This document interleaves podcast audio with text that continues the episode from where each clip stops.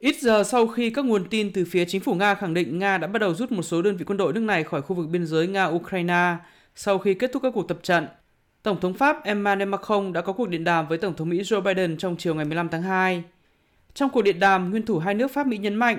thông tin về việc Nga rút quân cần thiết phải được kiểm chứng một cách thận trọng.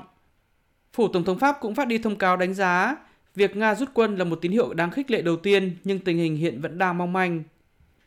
Trong khi đó, phát biểu trước Quốc hội Pháp chiều ngày 15 tháng 2, Ngoại trưởng Pháp Jean-Yves Le Drian thúc giục phía Nga cần gia tăng các hành động đi kèm với lời nói và cho rằng Nga cần có nhiều hành động hơn để chứng minh thiện trí hạ nhiệt căng thẳng.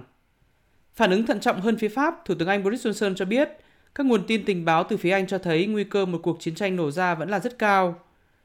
Chính phủ Anh cũng tiếp tục cáo buộc rằng số lượng binh lính Nga cùng nhiều khí tài quân sự hạng nặng có mặt tại biên giới Nga-Ukraine vẫn đủ để phía Nga tiến hành bất cứ hành động quân sự ở quy mô nào vào bất kỳ thời điểm nào.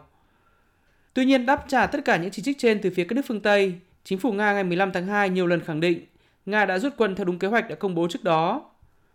Phát biểu sau cuộc gặp Thủ tướng Đức Olaf Scholz, Tổng thống Nga Vladimir Putin cũng khẳng định lại rằng Nga không muốn chiến tranh, đồng thời chỉ trích các nước phương Tây đã cố tình gieo rắc thông tin sai lệch, tạo sự hoảng loạn và kích động căng thẳng giữa Nga và Ukraine. Phía Nga cũng cho biết sẵn sàng tiếp tục theo đuổi các đối thoại an ninh với phương Tây. Phát biểu tại trụ sở Liên minh quân sự Bắc Đại Tây Dương NATO ở Bruxelles chiều ngày 15 tháng 2, Tổng thư ký NATO ông Jens Stoltenberg cho biết NATO cũng sẵn sàng tiến hành đối thoại với Nga, nhưng hiện vẫn chưa nhận được câu trả lời từ phía Nga sau khi NATO gửi các hồi đáp về đề xuất an ninh mà Nga đưa ra hồi giữa tháng 12 năm 2021.